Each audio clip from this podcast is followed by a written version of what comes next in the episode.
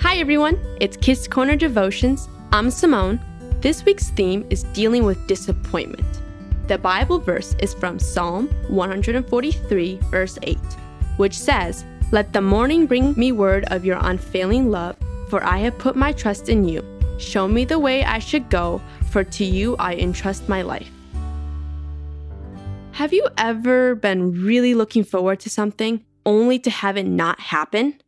This may have happened to you a lot because of the COVID 19 pandemic. So many events have been canceled, so many plans changed. Sometimes the replacement things don't seem as good. In the beginning of the letter to the Romans, Paul is disappointed. He really wants to visit the believers in Rome, but things keep popping up that keep him away. He has to write a letter instead. But even in his disappointment, Paul shows that he trusts God to keep working through him even if it's not in the way he hoped. Even writing the letter shows how God works, because we are still learning from it thousands of years later. Nothing can stop God's plans. How do you deal with disappointment? Paul's letter shows us that it's okay to feel disappointed, but we need to keep trusting God. Like the psalmist, Paul looks for the ways he should go when things don't go as planned. What opportunities have you seen in the disappointments during COVID 19?